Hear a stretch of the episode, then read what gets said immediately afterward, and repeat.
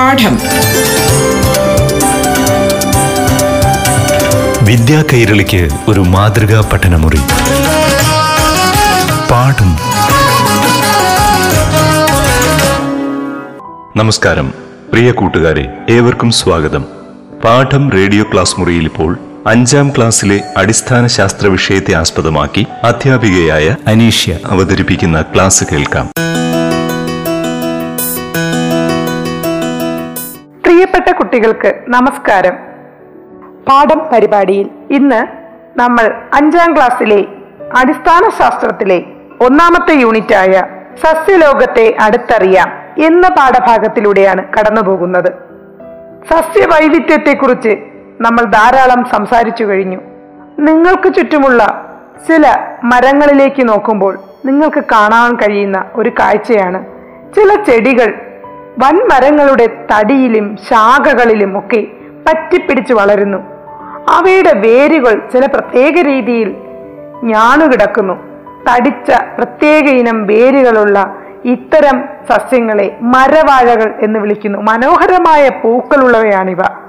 അതുപോലെ തന്നെ തൊണ്ടിലും പഴകിയ തടി കഷ്ണങ്ങളിലുമൊക്കെ വളരുന്ന ചില ഓർക്കിഡുകൾ.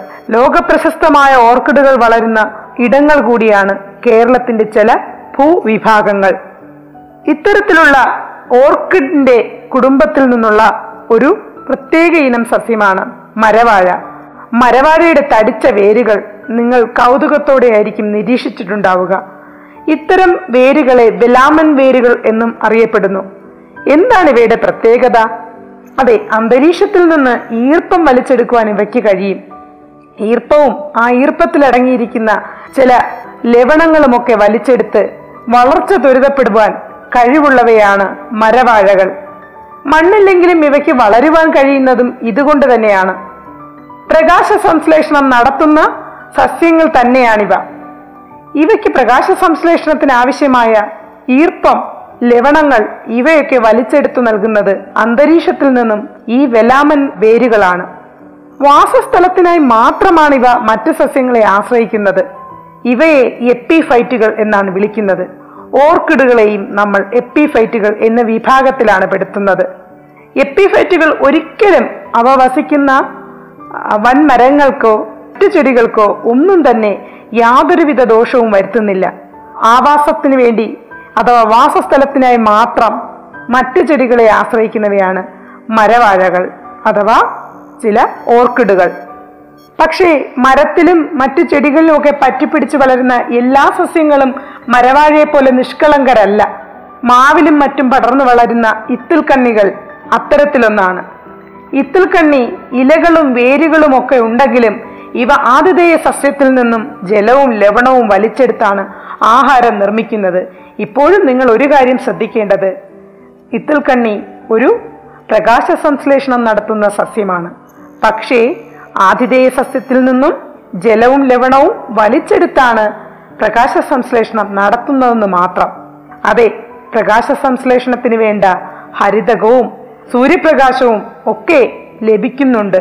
ജലവും ലവണവുമോ ആതിഥേയ സസ്യത്തിൽ നിന്നും അവ വളരുന്ന ശാഖയുടെ ഭാഗത്തു നിന്നും വലിച്ചെടുക്കുന്നു.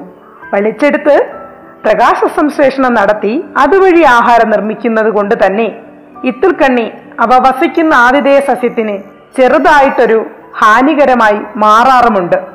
ചെറിയ ദോഷം ആതിഥേയ സസ്യത്തിന് വരുത്താറുമുണ്ട്. എന്നാൽ അതിനേക്കാൾ ദോഷകരമാണ് മൂടില്ലാത്താളി എന്നറിയപ്പെടുന്ന ചില മഞ്ഞ നിറത്തിലുള്ള വള്ളികൾ. ഇവ ചെടിയിൽ പടർന്നു കിടക്കുന്ന മഞ്ഞ കലർന്ന ഇളം പച്ച നിറമുള്ള വള്ളിയാണ്. ഈ വള്ളി അവ വസിക്കുന്ന സസ്യത്തിന് കൃത്യമായ ദോഷം വരുത്തുന്നു. കാരണം ഇത്തരത്തിലുള്ള സസ്യങ്ങൾ പൂർണമായും പാകം ചെയ്ത ആഹാരം പൂർണമായും നിർമ്മിച്ച ആഹാരം അവ വസിക്കുന്ന സസ്യങ്ങളിൽ നിന്നും വലിച്ചെടുക്കുന്നു. ഇവ സ്വന്തമായ ആഹാരം നിർമ്മിക്കുന്നതേയില്ല. ലോകത്തിലെ ഏറ്റവും വലിയ പുഷ്പമായ റഫ്ലീഷയും ഇത്തരത്തിൽ വസിക്കുന്ന ചെടികളിൽ നിന്നും പൂർണമായും ആഹാരം വലിച്ചെടുത്ത് ആതിഥേയ സസ്യത്തെ പൂർണമായും നശിപ്പിക്കുന്ന ഗണത്തിൽ പെടുന്നവയാണ്. ഇത്തരത്തിൽ ആതിഥേയ സസ്യത്തിൽ അഥവാ വസിക്കുന്ന സസ്യത്തിന് ഹാനികരമായി മാറുന്ന സസ്യങ്ങളെ പരാത സസ്യങ്ങൾ എന്നാണ് നമ്മൾ വിളിക്കുന്നത്. പൂർണമായും പരാതമായ മൂടില്ലാത്താളിയും റഫ്ലീഷയും അതുപോലെ തന്നെ അർത്ഥപരാധങ്ങളായ ഇത്തിൽക്കണ്ണിയുമൊക്കെ നമുക്ക് ചുറ്റുമുള്ള പല ചെടികളിലും വളരുന്നത് ഒന്ന് നിരീക്ഷിച്ചാൽ നിങ്ങൾക്ക് കണ്ടെത്തുവാനാകും. ആതിഥേയ സസ്യങ്ങളിൽ നിന്ന് ജലവും ലവണവും വലിച്ചെടുത്ത് ഇലകളുടെ സഹായത്തോടെ സ്വന്തമായി ആഹാരം നിർമ്മിക്കുന്ന സസ്യങ്ങളാണ് അർദ്ധപരാതങ്ങൾ ഉദാഹരണം ഇത്തിൽക്കണ്ണി. ആതിഥേയ സസ്യങ്ങൾ നിർമ്മിച്ച ആഹാരം നേരിട്ട് വലിച്ചെടുക്കുന്ന സസ്യങ്ങളാണ് പൂർണ പരാതങ്ങൾ ഉദാഹരണം മൂടില്ലാത്താളി. പൂർണ പൂർണപരാതങ്ങളും ആതിഥേയ സസ്യത്തിന് ദോഷം ചെയ്യുന്നവയാണ്. എന്നാൽ എപ്പിഫൈറ്റോ വളരെ നിഷ്കളങ്കമാണ്. എപ്പിഫൈറ്റുകൾ അഥവാ ഓർക്കിഡുകൾ. ഓർക്കിഡുകൾ വാസസ്ഥലത്തിനായി മാത്രമാണ് ഇവ മറ്റു സസ്യങ്ങളെ ആശ്രയിക്കുന്നത്. സസ്യലോകത്തിലെ വൈവിധ്യങ്ങൾ അവസാനിക്കുന്നില്ല. നോക്കൂ നമുക്ക് ചുറ്റുമുള്ള ജീർണ അവശിഷ്ടങ്ങളിലേക്ക് നോക്കിക്കഴിഞ്ഞാൽ അവിടെയും ചില സസ്യങ്ങളെ കാണുവാൻ കഴിയും. അതായത് ജീർണ അവശിഷ്ടങ്ങളിൽ നിന്ന് പോഷക ഘടകങ്ങൾ ആകിരണം ചെയ്താണ് അവ വളരുന്നത്. ഇത്തരം സസ്യങ്ങളെ ശവോപജീവികൾ എന്ന് പറയുന്നു. നിയോട്ടിയ മൊണോട്രോപ്പ തുടങ്ങിയവയൊക്കെ ഇത്തരം ശവോപജീവികളാണ്. അതായത് ജീർണ അവശിഷ്ടങ്ങളിൽ നിന്നും പോഷക ഘടകങ്ങൾ ആകിരണം ചെയ്ത് വളരുന്ന സസ്യങ്ങളെ ശവോപജീവികൾ അഥവാ സാപ്രോഫൈറ്റുകൾ എന്ന് അറിയപ്പെടുന്നു. ഇത് മാത്രമല്ല ശവോപജീവികളെ കുറിച്ച് പറയുമ്പോൾ പൂപ്പലുകളെ കുറിച്ച് പറയാതെ വയ്യ. പൂപ്പലുകൾ എല്ലാവർക്കും അറിയാം. അച്ചാറുകളിലും ബ്രെഡിലും ഒക്കെ കാണപ്പെടുന്ന. കുറച്ച് ദിവസം തുറന്നു വെച്ചാൽ പെട്ടെന്ന് ബ്രെഡിലും അച്ചാറുകളിലും ഭക്ഷ്യവസ്തുക്കളിലും പ്രത്യക്ഷപ്പെടുന്ന വെളുത്ത നിറമുള്ള ആ വസ്തുക്കളെ നമുക്ക് ഹാൻഡ് ലെൻസ് ഉപയോഗിച്ച് കൃത്യമായി കാണുവാൻ കഴിയും. ഈ റൊട്ടിയിലും അച്ചാറിലുമൊക്കെ വളരുന്ന പൂപ്പലുകളെല്ലാം തന്നെ ശവോപജീവികളാണ്. പക്ഷേ പൂപ്പലുകൾ സസ്യവിഭാഗത്തിൽ പെടുന്നവയല്ല. കുട പോലെ മുളച്ചു പൊന്തുന്ന കൂണുകളും നിങ്ങൾക്കറിയാം. വളരെയധികം സ്വാദിഷ്ടമായ ചില കൂണുകളും നമുക്ക് ചുറ്റുമുണ്ട്. എല്ലാ കൂണുകളും ഭക്ഷ്യയോഗ്യമല്ല. പക്ഷേ ഭക്ഷ്യയോഗ്യമായ കൂണുകൾ വളരെ സ്വാദിഷ്ടവുമാണ്. ഇത്തരത്തിലുള്ള കൂണുകളും പൂപ്പൽ വിഭാഗത്തിൽപ്പെട്ടവയാണ്. സസ്യലോകത്തിലെ വിസ്മയങ്ങളിലേക്ക് അടുത്തൊരു യാത്ര നമുക്ക് പോകാം. നിങ്ങൾക്ക് ചുറ്റുമുള്ള ഒരു പച്ചക്കറിത്തോട്ടം നിങ്ങൾ സന്ദർശിക്കുകയാണെങ്കിൽ അവിടെ ധാരാളം ചെടികൾ നിലത്തിഴഞ്ഞു പോകുന്നതായും പന്തലുകളിൽ പടർന്നു കയറുന്നതായും താങ് സസ്യങ്ങളിൽ പിടിച്ച് കയറി വളരുന്നതായും കാണുവാൻ കഴിയും. എന്തൊക്കെയാണ് ഇവയുടെ പിന്നിലുള്ള രഹസ്യങ്ങൾ? നമ്മൾ അന്വേഷിച്ചു പോവുകയാണെങ്കിൽ വിവിധ തരം പച്ചക്കറികൾ നമുക്ക് ഒരു പച്ചക്കറി തോട്ടത്തിൽ കാണുവാൻ കഴിയും. അവയിൽ ചില സസ്യങ്ങൾക്ക് പിടിച്ചു കയറാനുള്ള സൗകര്യം ഒരുക്കിയിരിക്കുന്നതും കാണുവാൻ കഴിയും. ഏതൊക്കെയാണ് പിടിച്ചു കയറുവാൻ സൗകര്യം ഒരു- ഒരുക്കിയിരിക്കുന്ന സസ്യങ്ങൾ. അതെ പാവൽ പടവലം കോവൽ കുമ്പളം തുടങ്ങിയ സസ്യങ്ങളൊക്കെ തന്നെ പിടിച്ചു കയറുവാൻ താങ്ങ് ഉപയോഗപ്പെടുത്തുന്നവയാണ്. താങ്ങ് അഥവാ പന്തലുകൾ ഉപയോഗപ്പെടുത്തി പിടിച്ചു കയറുന്നതിന് വേണ്ടി ഈ സസ്യങ്ങളിൽ ചില പ്രത്യേക അനുകൂല ഭാഗങ്ങളും കാണുവാൻ കഴിയും. കുമ്പളവള്ളിയിലും അതുപോലെ തന്നെ പയറുവള്ളിയിലും പടവലത്തിന്റെ വള്ളിയിലും ഒക്കെ കാണുവാൻ കഴിയുന്ന സ്പ്രിങ് പോലുള്ള ചില ഭാഗങ്ങൾ പ്രധാനങ്ങൾ എന്നറിയപ്പെടുന്നു. ഇത്തരം പ്രധാനങ്ങളോടുകൂടിയാണ് ഈ സസ്യങ്ങൾ താങ്ങുകളിലും പന്തലുകളിലും പിടിച്ചു കയറുന്നത്. ഇനി പ്രധാനങ്ങൾ മാത്രമല്ല ഇതിന് സഹായിക്കുന്നതിന് മറ്റു വേരുകളുമുണ്ട്. മറ്റു ചെടികളിൽ പടർന്നു കയറുന്ന ദുർബലകാന്ഡ സസ്യങ്ങളാണ് ആരോഹികൾ. താങ്ങുകളിൽ ചുറ്റിപ്പിടിക്കുന്നതിനായി ഇവയിൽ കാണപ്പെടുന്ന സ്പ്രിങ് പോലുള്ള ഭാഗങ്ങളാണ് പ്രധാനങ്ങൾ. ചില സസ്യങ്ങൾ പറ്റുവേരുകൾ ഉപയോഗിച്ചാണ് മറ്റു ചെടികളിൽ പിടിച്ചു കയറുന്നത്. കുരുമുളക് പാവൽ പടവലം എന്നിവയെല്ലാം ആരോഹികളാണ്. ആരോഹികളുടെ ലക്ഷണം പ്രധാനങ്ങളും പറ്റുവേരുകളുമാണ് ഒപ്പം തന്നെ ചില പരുപരിപ്പാർന്ന വള്ളികളും ഇവയുടെ ഭാഗങ്ങളാണ്. താങ്ങുകളിൽ പറ്റിപ്പിടിച്ചു കയറുന്നതിന് പറ്റുവേരുകളെയും പ്രധാനങ്ങളെയും പരിപരിപ്പാർന്ന വള്ളികളെയും ഉപയോഗിക്കുന്ന ഇത്തരം സസ്യങ്ങളെ ആരോഹികൾ എന്നറിയപ്പെടുന്നു. കായയുടെ വലിപ്പം കാരണം നിലത്തിഴയുന്ന വെള്ളരിയും മത്തനും ഒക്കെ തന്നെ പ്രധാനങ്ങളുള്ള ആരോഹികളാണത്രേ. കായയുടെ വലിപ്പം കൊണ്ട് മാത്രമാണ് ചിലപ്പോഴെല്ലാം അവ നിലത്തിഴയുന്നവയായി മാറുന്നത്. പക്ഷേ അവയെല്ലാം ആരോഹികളാണ്. പ്രധാനമായും മത്തൻ. ഈ അധ്യായത്തിലെ കൂടുതൽ അറിവുകളുമായി അടുത്ത പാഠം പരിപാടിയിലൂടെ നമുക്ക് വീണ്ടും കണ്ടുമുട്ടാം. അതുവരേക്കും നന്ദി നമസ്കാരം. പാഠം. വിദ്യാ കൈരളിക്ക് ഒരു മാതൃകാ പഠനമുറി. പാഠം.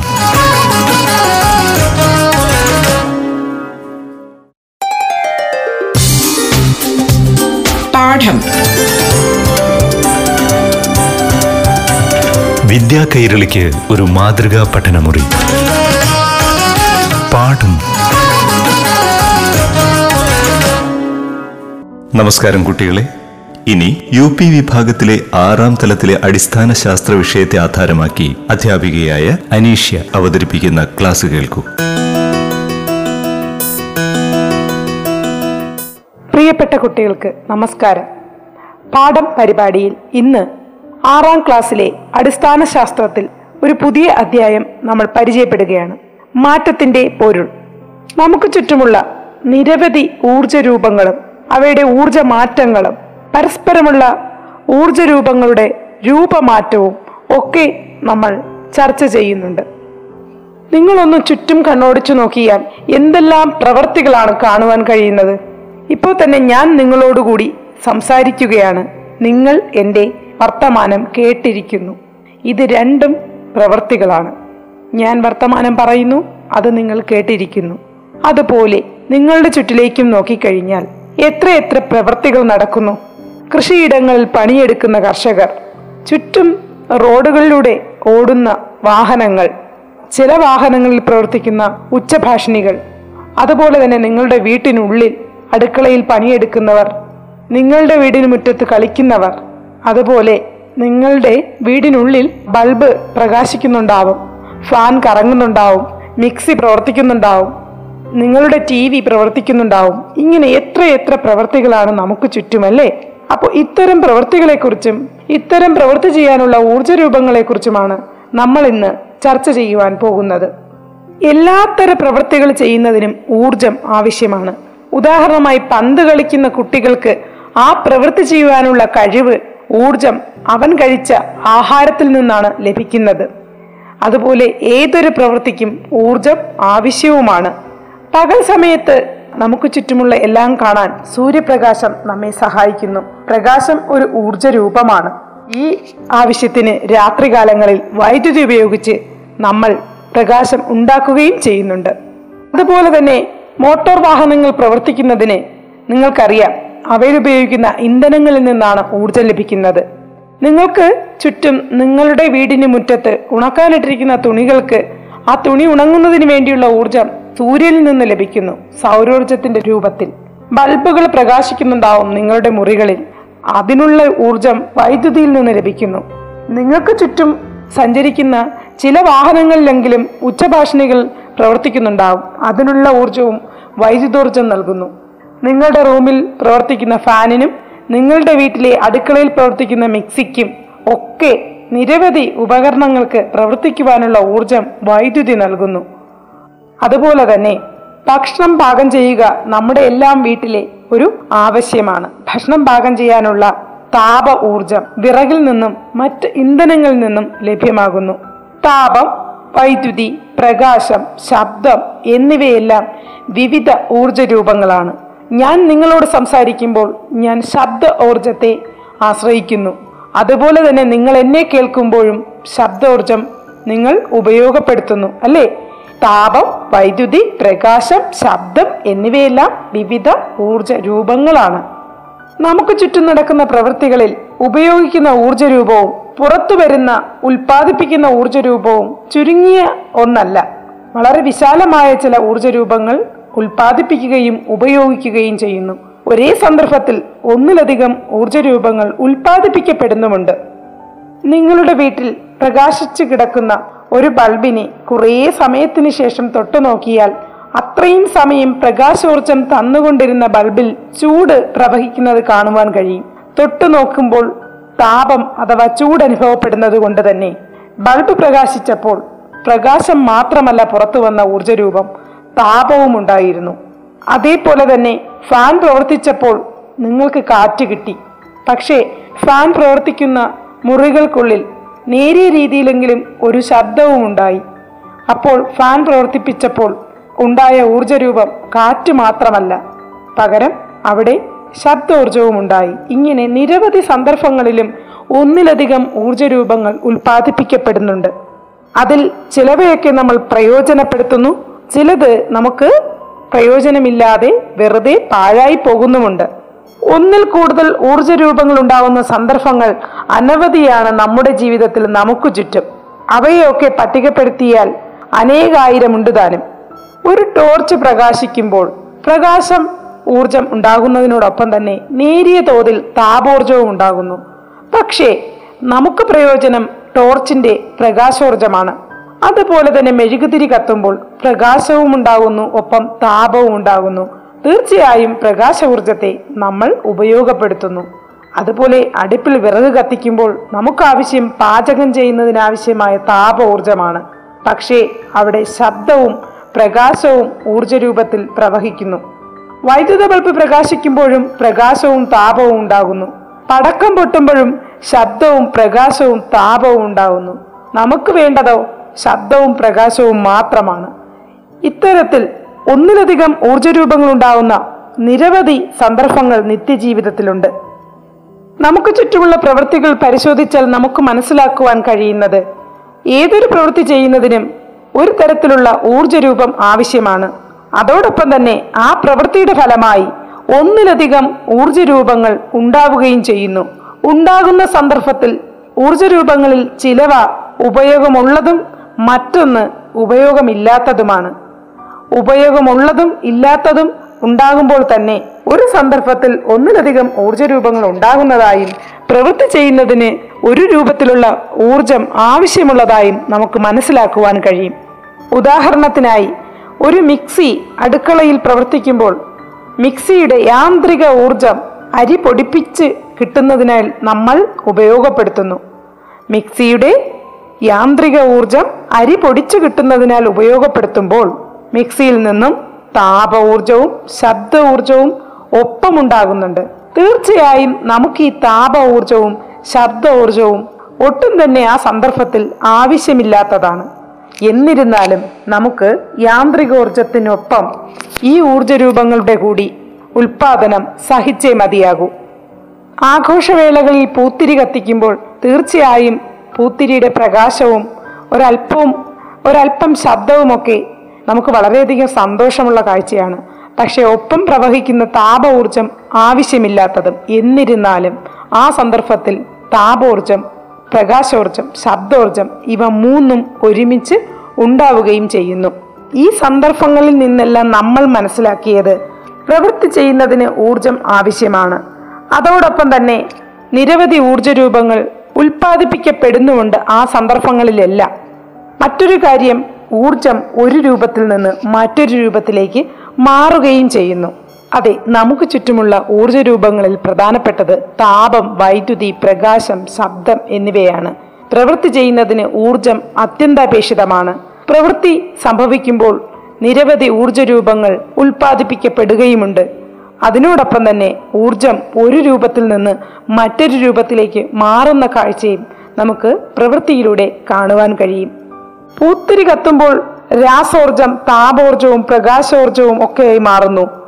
രാസോർജം ഉപയോഗിച്ച് മോട്ടോർ സൈക്കിൾ ഓടിക്കുമ്പോൾ യാന്ത്രികോർജവും ശബ്ദോർജവും താപോർജവും ഉണ്ടാകുന്നു.